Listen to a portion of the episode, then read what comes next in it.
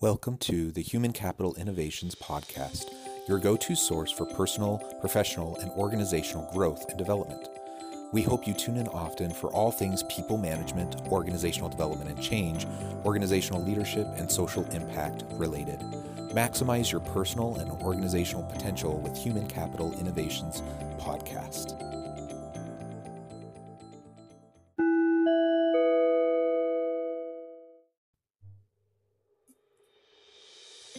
Welcome to the Human Capital Innovations Podcast. Are you looking to better understand systemic racism, white privilege, and the Black Lives Matter movement? In this HCI podcast episode, we share Dr. Martin Luther King's historic letter from a Birmingham jail. Though he wrote this letter a little over 57 years ago, it remains incredibly relevant today.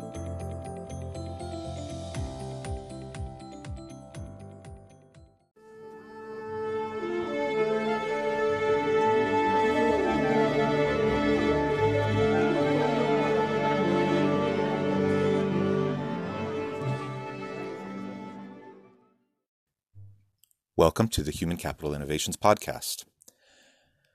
Given the current state of race relations and protests happening all throughout the country in response to the George Floyd death and many other reactions and responses uh, that have happened in the last couple of weeks, I thought it would be appropriate to share Dr. Martin Luther King's historic letter from a Birmingham jail. I encourage you to listen to the entire episode, to his entire letter. It is read by him in his own voice, and it is powerful.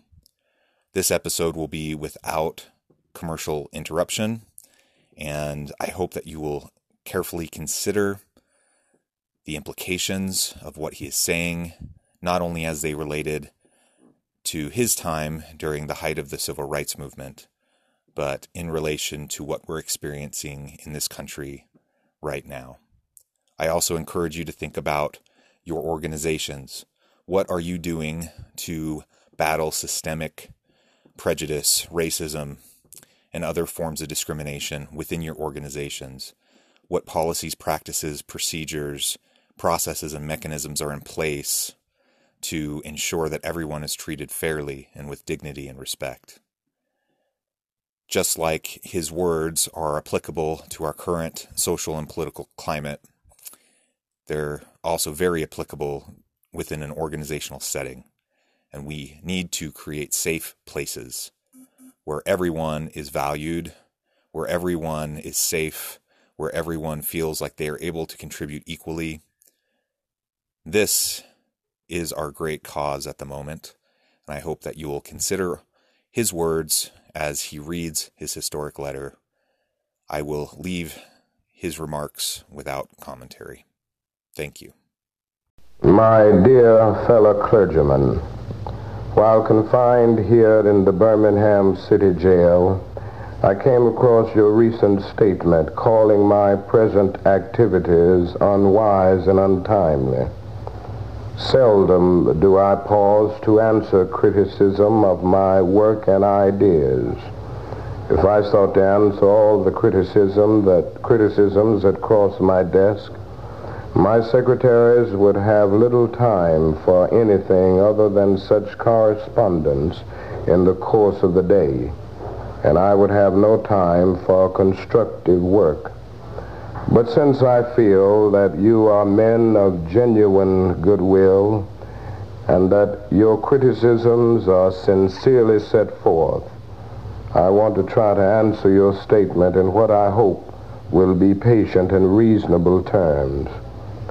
I think I should indicate why I am here in Birmingham, since you have been influenced by the view which argues against outsiders coming in I have the honor of serving as president of the Southern Christian Leadership Conference, an organization operating in every southern state with headquarters in Atlanta, Georgia.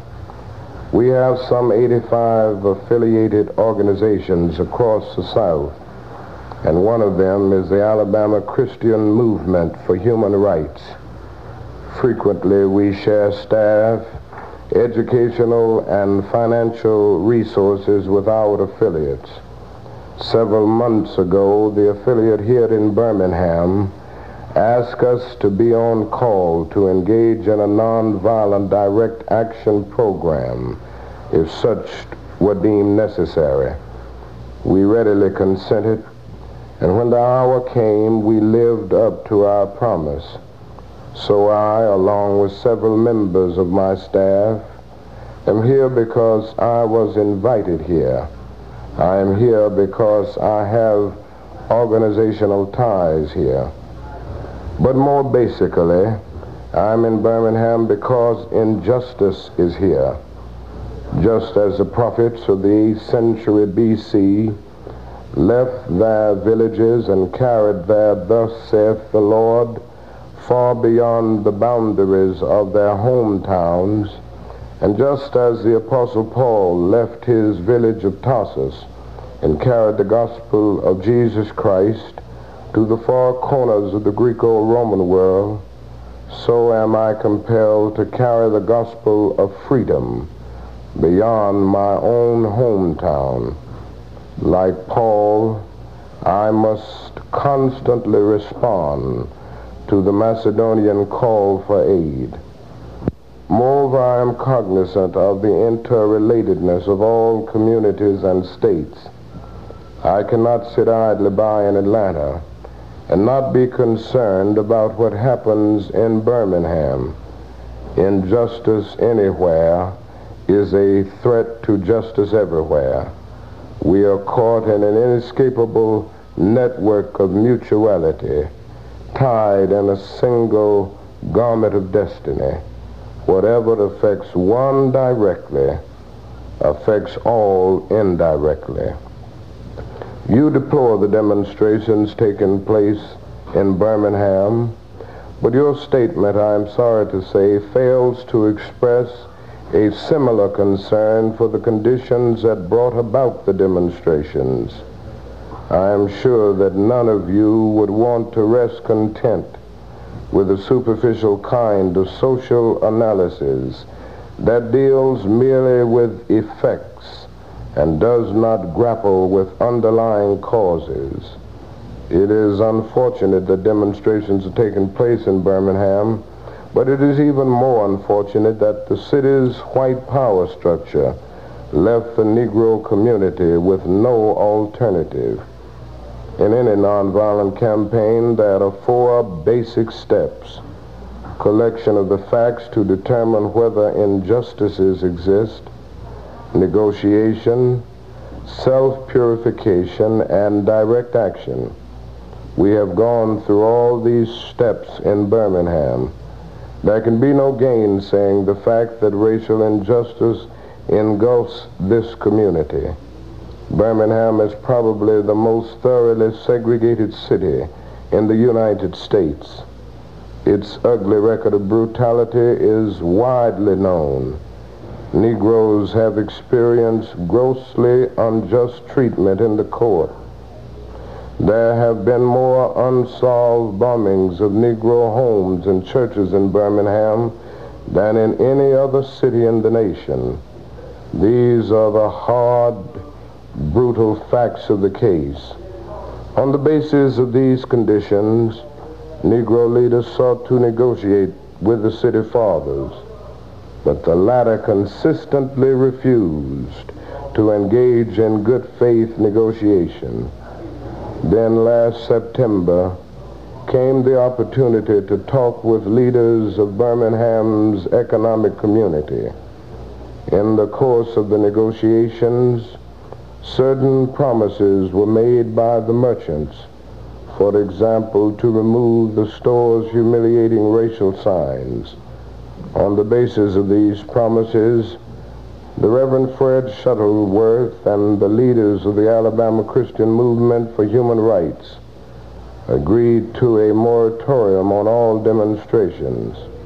As the weeks and months went by, we realized that we were the victims of a broken promise. A few signs, briefly removed, returned. The others remained. As in so many past experiences, our hopes had been blasted and the shadow of deep disappointment settled upon us. We had no alternative except to prepare for direct action, whereby we would present our very bodies as a means of laying our case before the conscience of the local and the national community. Mindful of the difficulties involved, we decided to undertake a process of self-purification. We began a series of workshops on nonviolence, and we repeatedly asked ourselves, are you able to accept blows without retaliating? Are you able to endure the ordeal of jail? We decided to schedule our direct action program for the Easter season, realizing that except for Christmas, this is the main shopping period of the year. Knowing that his strong economic withdrawal program would be the byproduct of direct action, we felt that this would be the best time to bring pressure to bear on the merchants for the needed change. Then it occurred to us that Birmingham's mayoral election was coming up in March, and we speedily decided to postpone action until after election day, when we discovered that the Commissioner of Public Safety Eugene Bull Connor had piled up enough votes to be in the runoff, we decided again to postpone action until the day after the runoff so that the demonstrations could not be used to cloud the issues. Like many others, we waited to see Mr. Connor defeated, and to this end we endured postponement after postponement having aided in this community need, we felt that our direct action program could be delayed no longer. You may well ask, why direct action? Why sit-ins, marches, and so forth? Isn't negotiation a better path? You're quite right in calling for negotiation. Indeed, this is the very purpose of direct action.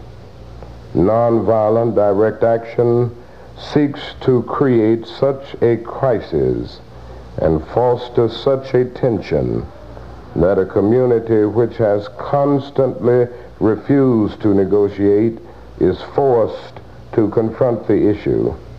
It seeks so to dramatize the issue that it can no longer be ignored my citing the creation of tension as part of the work of the nonviolent resistor may sound rather shocking, but I must confess that I am not afraid of the word tension.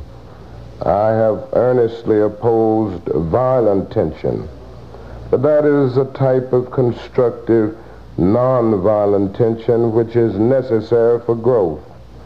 Just as Socrates felt that it was necessary to create a tension in the mind so that individuals could rise from the bondage of myths and half-truths to the unfettered realm of creative analysis and objective appraisal. So must we see the need for nonviolent gadflies to create the kind of tension in society that will help men rise from the dark depths of prejudice and racism to the majestic heights of understanding and brotherhood. The purpose of our direct action program is to create a situation so crisis-packed that it will inevitably open the door to negotiation. I therefore concur with you in your call for negotiation. Too long has our beloved Southland been bogged down in a tragic effort to live in monologue rather than dialogue. My friends, I must say to you that we have not made a single gain in civil rights without determined legal and nonviolent pressure. Lamentably, it is an historical fact that privileged groups seldom give up their privileges voluntarily. Individuals may see the moral light and voluntarily give up their unjust posture. But as Reinhold Niebuhr has reminded us, groups tend to be more immoral than individuals. We know through painful experience that freedom is never voluntarily given by the oppressor. It must be demanded by the oppressed. Frankly, I have yet to engage in a direct action campaign that was well timed in the view of those who have not suffered unduly from the disease of segregation. For years now I have heard the word wait. It rings in the ear of every Negro with piercing familiarity. This wait has almost always meant never. We must come to see with one of our distinguished jurists that justice too long delayed is justice denied. We have waited for more than 340 years for our constitutional and God-given rights. The nations of Asia and Africa are moving with jet-like speed toward gaining political independence. But we still creep at horse and buggy pace toward gaining a cup of coffee at a lunch counter. Perhaps it is easy for those who have never felt the sting dots of segregation to say wait.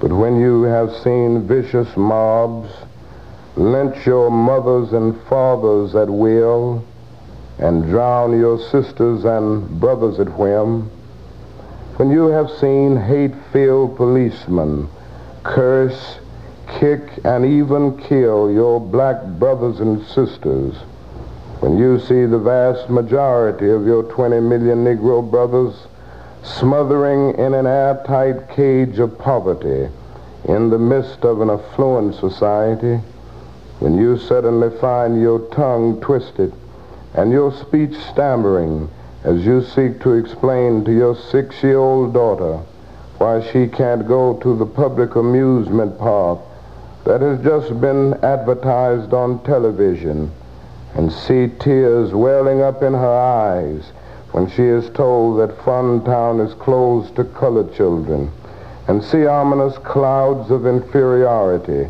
beginning to form in her little mental sky and see her beginning to start, distort her personality by developing an unconscious bitterness toward white people when you have to concoct an answer for a five-year-old son who is asking, Daddy, why do white people treat colored people so mean? When you take a cross-country drive and find it necessary to sleep night after night in the uncomfortable corners of your automobile because no motel will accept you.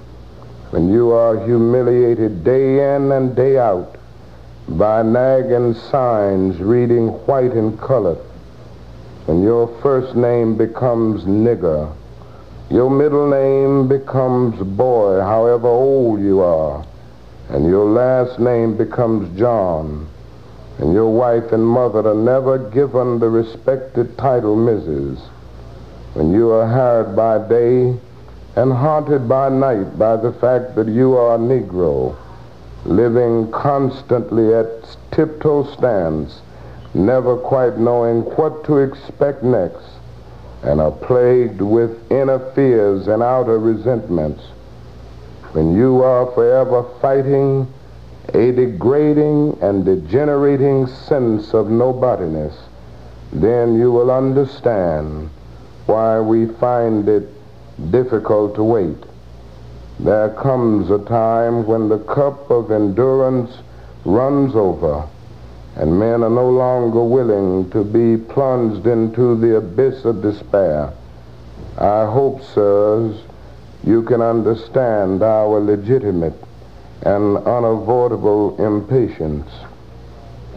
You express a great deal of anxiety over our willingness to break laws. This is certainly a legitimate concern. Since we so diligently urge people to obey the Supreme Court's decision of 1954 outlawing segregation in the public schools, at first glance it may seem rather paradoxical for us consciously to break laws. One may well ask, how can you advocate breaking some laws and obeying others? The answer lies in the fact that there are two types of laws, just and unjust. I would be the first to advocate obeying just laws. One has not only a legal but a moral responsibility to obey just laws. Conversely, one has a moral responsibility to disobey unjust laws. I would agree with St. Augustine that an unjust law is no law at all. Now, what is the difference between the two? How does one determine whether the law is just or unjust? A just law is a man-made code that squares with the moral law of the law of God. An unjust law is a code that is out of harmony with the moral law. To put it in the terms of St. Thomas Aquinas, an unjust law is a human law that is not rooted in eternal and natural law. Any law that uplifts human personality is just. Any law that degrades human personality is unjust. All segregation statutes are unjust because segregation distorts the soul and damages the personality. It gives the segregator a false sense of superiority and the segregated a false sense of inferiority. Segregation, to use the terminology of the Jewish philosopher Martin Buber, substitutes an I-it relationship for an I-thou relationship and ends up relegating persons to the status of things. Hence, segregation is not only politically, economically, and sociologically unsound, it is morally wrong and sinful. Paul Tillich has said that sin is separation, is not segregation, an existential expression of man's tragic separation, his awful estrangement, his terrible sinfulness. Thus, it is that I can urge men to obey the 1954 decision of the Supreme Court, for it is morally right, and I can urge them to disobey segregation ordinances, for they are morally wrong. Let us consider the more concrete expression of just and unjust laws. An unjust law is a code that a numerical or power majority group compels a minority group to obey but does not make binding on itself. This is difference made legal. But the, by the same token, a just law is a code that a majority compels a minority to follow and that is it is willing to follow itself. This is sameness made legal. Let me give another explanation. A law is unjust if it is inflicted on a minority that as a result of being denied the right to vote had no part in enacting or devising the law. Who can say that the legislature of Alabama which set up that state's segregation laws was democratically elected. Throughout Alabama, all sorts of devious methods are used to prevent Negroes from becoming registered voters. And there are some counties in which even though Negroes constitute a majority of the population, not a single Negro is registered. Can any law enacted under such circumstances be considered democratically structured.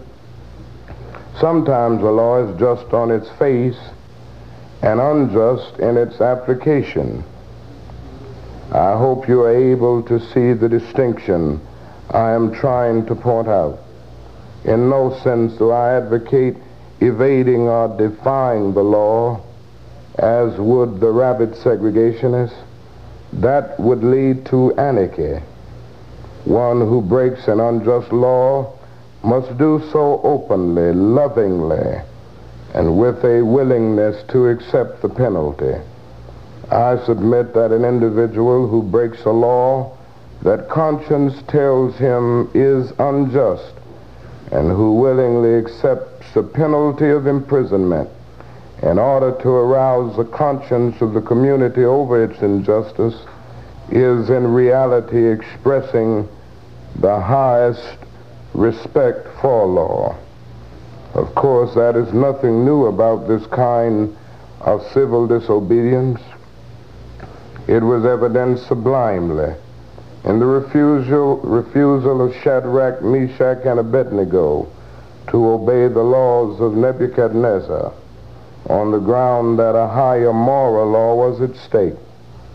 It was practiced superbly by the early Christians who were willing to face hungry lions and the excruciating pain of chopping blocks rather than submit to certain unjust laws of the Roman Empire. To a degree, academic freedom is a reality today because Socrates practiced civil disobedience. In our own nation, the Boston Tea Party represented a massive act of civil disobedience.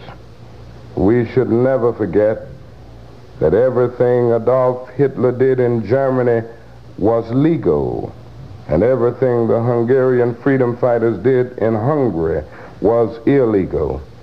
It was illegal to aid and comfort a Jew in Hitler's Germany.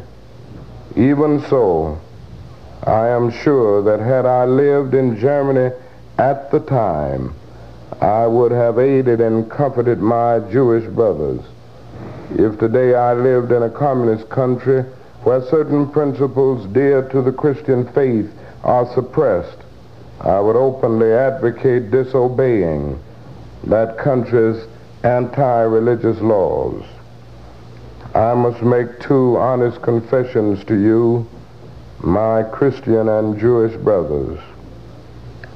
First, I must, must confess that over the past few years I have been gravely disappointed with the white moderate I have almost reached the regrettable conclusion that the Negro's great stumbling block in his stride toward freedom is not the white citizens' councilor or the Ku Klux Klanner, but the white moderate who is more devoted to order than to justice, who prefers a negative peace, which is the absence of tension, to a positive peace, which is the presence of justice, who constantly says, I agree with you in the goal you seek, but I cannot agree with your methods of direct action, who paternalistically believes he can set the timetable for another man's freedom,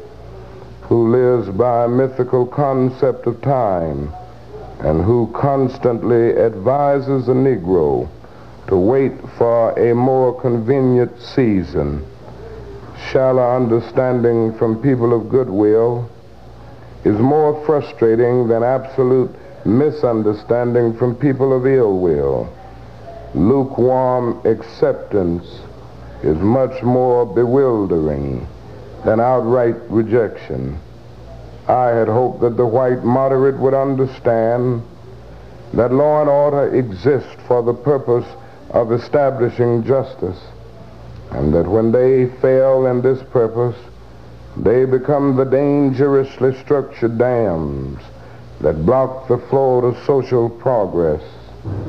I had hoped that white moderates would understand that the present tension in the South is a necessary phase of the transition from an obnoxious negative peace in which the Negro passively accepted his unjust plight to a substantive and positive peace in which all men will respect the dignity and worth of human personality.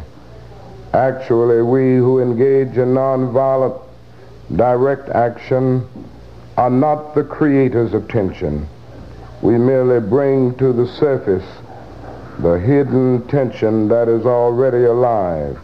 We bring it out in the open where it can be seen and dealt with, like a boil that can never be cured so long as it is covered up, but must be open with all its ugliness to the natural medicines of air and light. Injustice must be exposed with all the tension its exposure creates to the light of human conscience and the air of national opinion before it can be cured. In your statement, you assert that our actions even though peaceful, must be condemned because they precipitate violence. But is this a logical assertion? Isn't this like condemning a robbed man because his possession of money precipitated the evil act of robbery? Isn't this like condemning Socrates because his unswerving commitment to truth and his philosophical inquiries precipitated the act by the misguided populace in which they made him drink hemlock? Isn't this like condemning Jesus because his unique God consciousness and never ceasing devotion to God's will precipitated the evil act of crucifixion?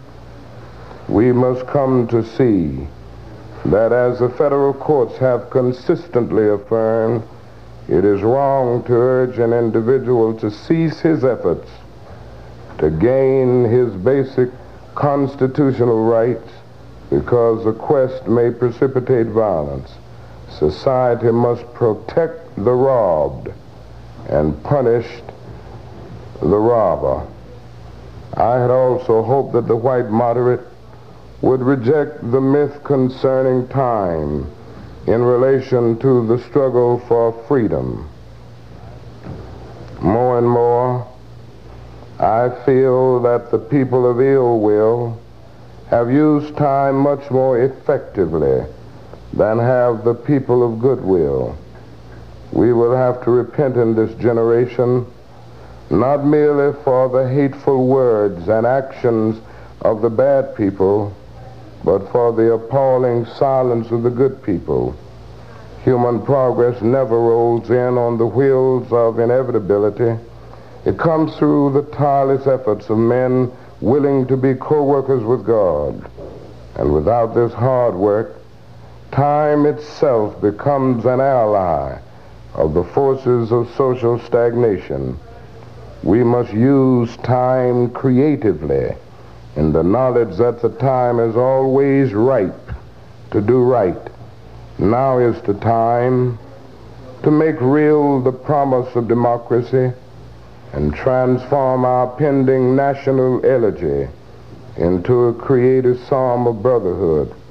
Now is the time to lift our national policy from the quicksand of racial injustice to the solid rock of human dignity.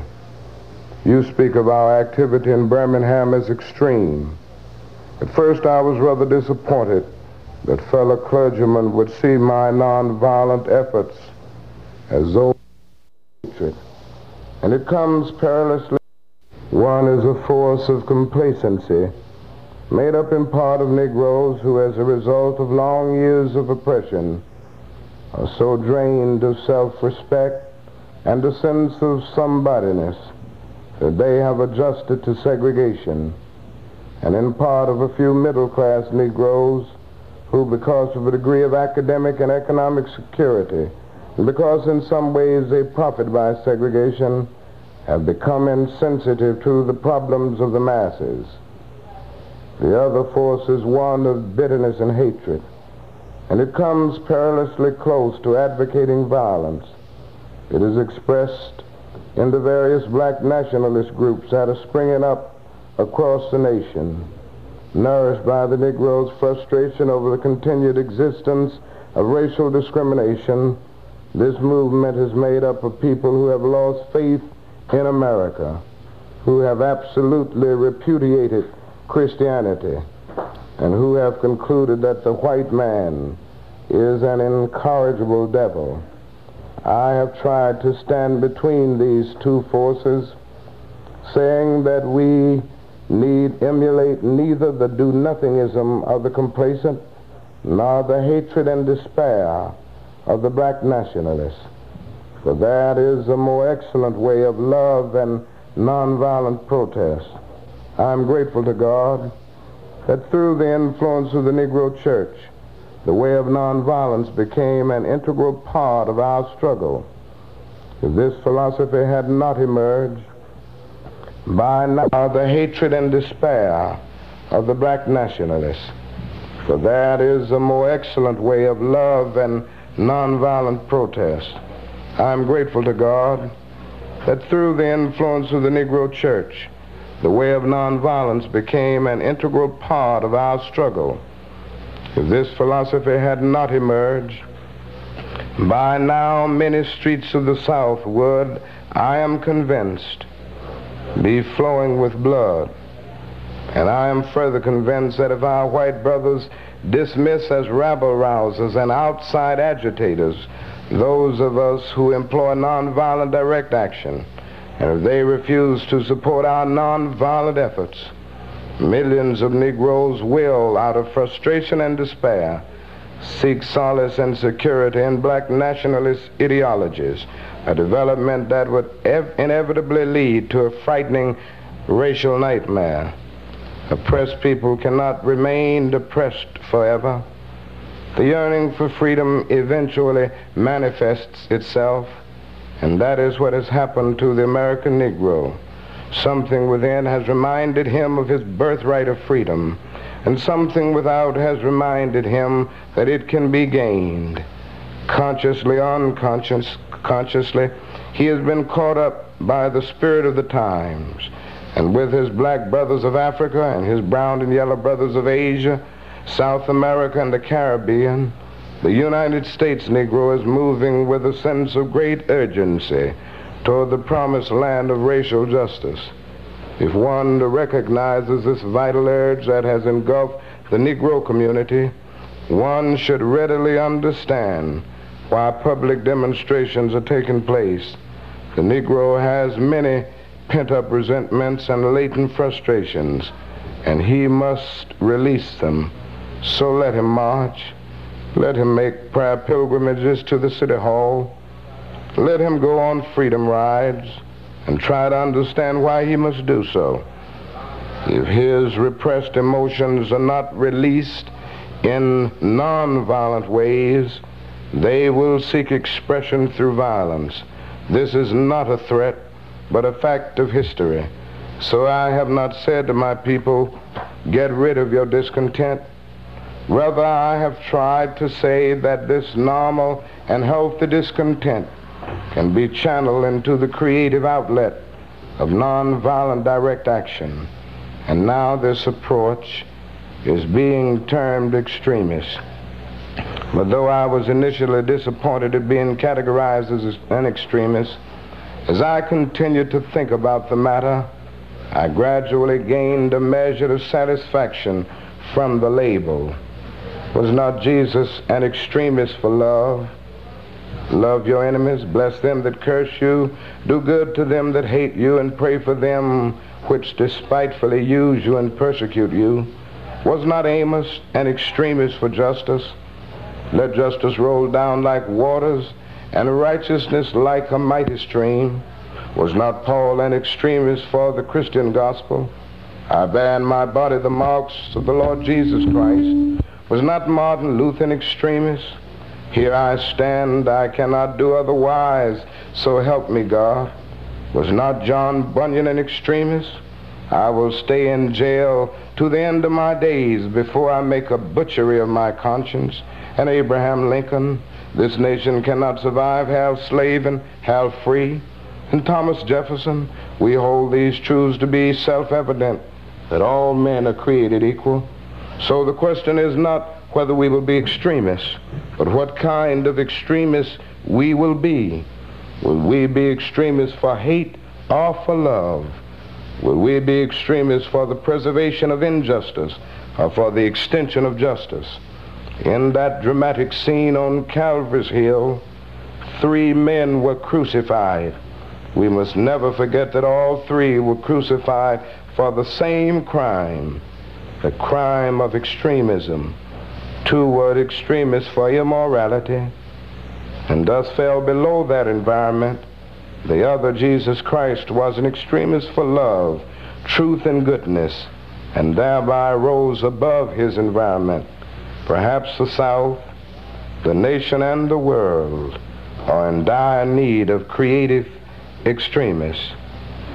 I had hoped that the white moderate would see this need. Perhaps I was too optimistic. Perhaps I expected too much. I suppose I should have realized that few members of the oppressor race can understand the deep groans and passionate yearnings of the oppressed race, and still fewer have the vision to see that injustice must be rooted out by strong, persistent, and determined action. Let me take note of my other major disappointment. I have been so greatly disappointed with the white church and its leadership. Of course, there are some notable exceptions, and I am not unmindful of these. But despite these notable exceptions, I must honestly reiterate that I have been disappointed with the church. I do not say this as one of those negative critics who can always find something wrong with the church. I say this as a minister of the, of the gospel who loves the church, who was nurtured in its bosom, who has been sustained by its spiritual blessings, and who will remain true to it as long as the cords of life shall lengthen. When I was suddenly catapulted into the leadership of the bus protests in Montgomery, Alabama a few years ago, I felt we would be supported by the white church. But this never came through. All too many ministers found themselves more cautious than courageous and remained silent behind the safe security of stained glass windows. In spite of my shattered dreams, I came to Birmingham with the hope that the white religious leadership of this community would see the justice of our cause and with deep moral concern would serve as a channel through which our just grievances could reach the power structure. I had hoped that each of you would understand, stand, but again I have been disappointed. I've heard numerous southern religious leaders admonish their worshippers to comply with a desegregation decision because it is the law. But I have longed to hear white ministers declare, follow this decree because integration is morally right and because the Negro is your brother. In the midst of blatant injustices inflicted upon the Negro, I have watched white churchmen stand on the sideline and mouth pious irrelevances and sanctimonious trivialities. In the midst of a mighty struggle to rid our nation of racial and economic injustice, I have heard many ministers say those are social issues with which the gospel has no concern. I have traveled the length and breadth of Alabama Mississippi and all the other southern states on sweltering summer days and crisp autumn mornings. I have looked at the South's beautiful churches with their lofty spires pointing heavenward. I have beheld the impressive outlines of a massive religious education buildings. Over and over I have found myself asking, what kind of people worship here? Who is their God? Where were their voices when the lips of Governor Barnett dripped with words of interposition and nullification? Where were they when Governor Wallace gave a clarion call for defiance and hatred? Where were their voices of support when bruised and weary Negro men and women decided to rise from the dark dungeons of complacency to the bright hills of creative protest. Yes, these questions are still in my mind. In deep disappointment, I have wept over the laxity of the church, but be assured that my tears have been tears of love. There can be no disappointment where there is not deep love. Yes, I love the church. How could I do otherwise? I am in the rather unique position of being the son, the grandson, and the great grandson of preachers. Yes, I see the church as the body of Christ, but oh, how we have blemished and scarred that body through social neglect and through fear of being nonconformists. There was a time when the church was very powerful, and a time when the early Christians rejoiced at being deemed worthy to suffer for what they believe. In those days, the church was not merely a thermometer that recorded the ideas and principles of popular opinion. It was a thermostat that transformed the mores of society. Whenever the early Christians entered a town, the people in power became disturbed and immediately sought to convict the Christians for being disturbers of the peace and outside agitators. But the Christians pressed on in the conviction that they were a colony of heaven called by God to obey God rather than man, small in number. They were big in commitment. They were too God intoxicated to be astronomically intimidated. Things are different now. So often the contemporary church is a weak, ineffectual voice with an uncertain sound. But the judgment of God is upon the church as never before. If today's church does not recapture the sacrificial spirit of the early church, it will lose its authentic ring and forfeit the loyalty of millions and be dismissed as an irrelevant social club with no meaning for the 20th century. Perhaps I have once again been too optimistic.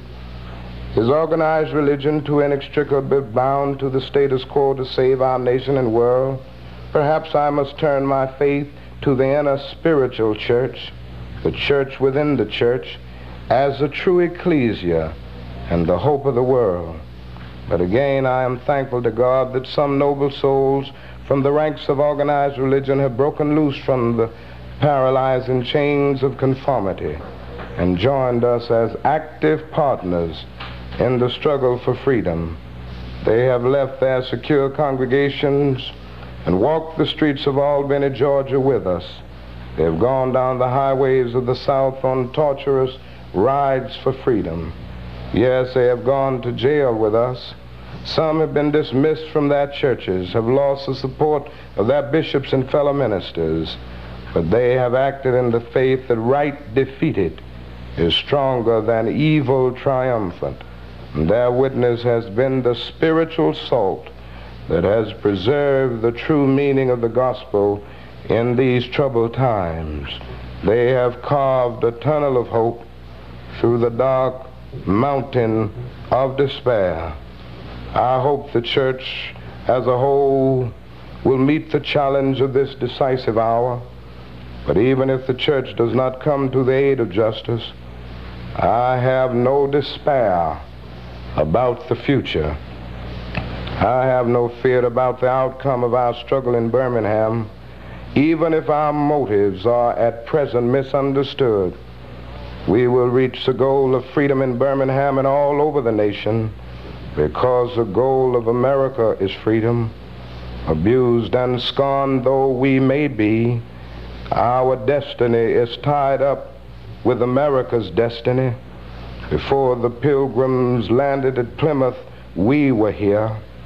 Before the pen of Jefferson etched the majestic words of the Declaration of Independence, Across the pages of history, we were here. For more than two centuries, our forebears labored in this country without wages. They made cotton king.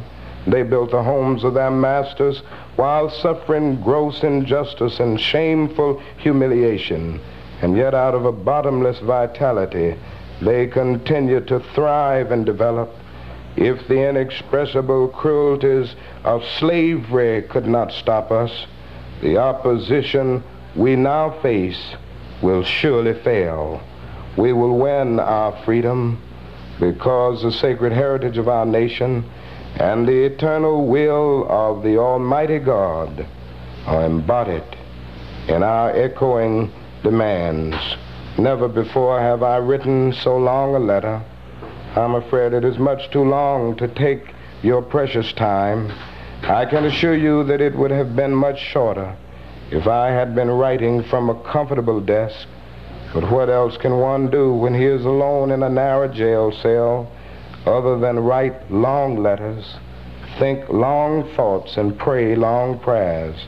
If I have said anything in this letter that overstates the truth and indicates an unreasonable impatience, I beg you to forgive me. If I've said anything that understates the truth and indicates my having a patience that allows me to settle for anything less than brotherhood, I beg God to forgive me. I hope this letter finds you strong in the faith. I also hope that circumstances will soon make it possible for me to meet each of you, not as an integrationist or as a civil rights leader, but as a fellow clergyman and a Christian brother.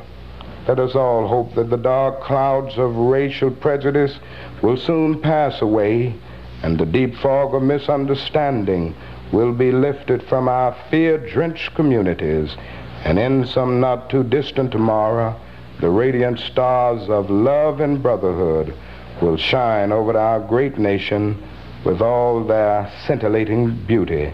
Yours for the cause of peace and brotherhood, Martin Luther King, Jr. Surrender for arrest, and we felt that some things needed to be said to the press.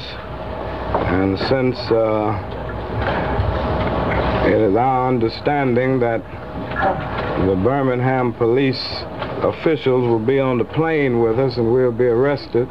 Before we get on the ground, we felt that we should have the press conference here. Uh, this is the Reverend Wyatt T. Walker, who is pastor of the Canaan Baptist Church of New York City and an aide to Governor Rockefeller. Uh, he was the executive director of the Southern Christian Leadership Conference at the time of our arrest in Alabama in 1963 for violating what we considered an unjust and uh, illegal injunction. The Reverend Ralph Abernathy is the other person who will be going in. Uh, he has been for many years my closest associate in this struggle.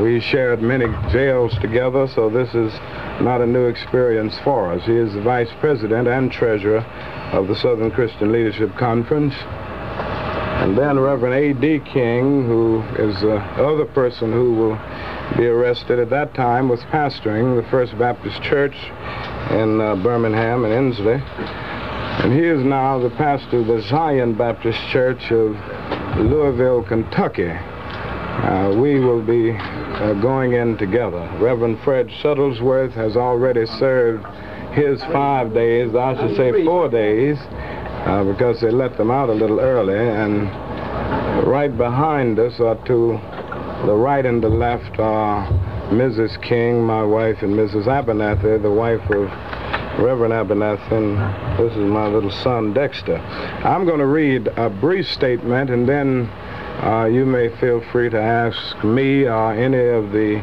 uh, others uh, whatever questions you may have. I'm laboring uh, with a very bad cold, so if my voice gives out a little, you'll understand that. It is with mixed emotions that I return to Birmingham to serve this five-day sentence for insisting upon our right to peacefully protest the brutal and unconstitutional treatment of Negroes in that city. I'm happy to serve this five-day sentence as I have been happy to enter the jails for the freedom of my people on many occasions. Certainly, five days in jail is a small price to pay for the unity which came to our nation in the March on Washington, the Civil Rights Act of 1964, and the events which led to an end to Southern legal segregation, all of which grew out of the Birmingham movement. But I'm sad that the Supreme Court of our land, in a 5 uh, 4 decision, could not uphold the rights of individual citizens in the face of deliberate use of the courts of the state of Alabama as a means of oppression. I am disturbed that four years after the heroic efforts of thousands of young people and adults in Birmingham, our country finds itself still in a moral stalemate where the rights of the Negro are concerned. I am appalled that the great resources of our nation are being used in a military intervention 12,000 miles away rather than in the heart of our cities. I reach the borders of despair when I see our Congress turning a deaf ear to our nation's poor and playing politics with the war on poverty. Perhaps these five days will afford all of us an opportunity for a more intense and serious evaluation of our situation. For all the signs of our time indicate that this is a dark hour in the life of America. Our jailing is but symptomatic of the ominous clouds which overshadow our national destiny. I pray that God may grant us new wisdom and courage to act upon the wisdom which we already possess. There's a longer statement that you have which gives a little more of the factual background, and I will not uh, bother to read that. Yes, sir. Demonstrations have been promised during the time of your confinement. Do you think such demonstrations are warranted, and will you encourage the demonstrations in Birmingham? Well, I don't uh, have absolute control of, uh, of this situation, uh, but I have discouraged any kind of massive uh, demonstrations. Understandably, there are those who feel that something massive uh, should be done uh, because uh, we all suffered in that movement together. And it is our feeling that if uh, the leaders are sent to jail, everybody else ought to go and serve the time also. But even in spite of this, I have discouraged uh, massive uh, demonstrations. There may be vigils in order to make a witness and to express support. But as far as massive demonstrations, I have uh, discouraged this. I can't promise that they won't take place because I'll be in jail, but I haven't encouraged it. What do you plan to do during the five-day period, Dr. King? How do you plan to pass time, and will you do any writing specifically? Well, I'm not sure about that. Writing for me always grows out of uh, an inner feeling of a need to do it. And uh, if I'm in the spirit to write, I will certainly do that. The last time I was in Birmingham, I wrote a letter from the Birmingham jail, which uh, was pretty widely publicized, over a million copies. And uh, it may it may be that I find myself writing another letter from the jail. The other thing is that uh, I'm way behind in my reading, and I hope the officials will not deprive me of the opportunity of reading uh, some of the books that I'm carrying along. So I would say uh, mainly I will be reflecting, meditating, reading, and uh, probably writing a little bit. To whom are you likely to write a letter? Thanks again for joining us for this episode of the Human Capital Innovations Podcast. I hope you stay healthy and safe and that you have a great week.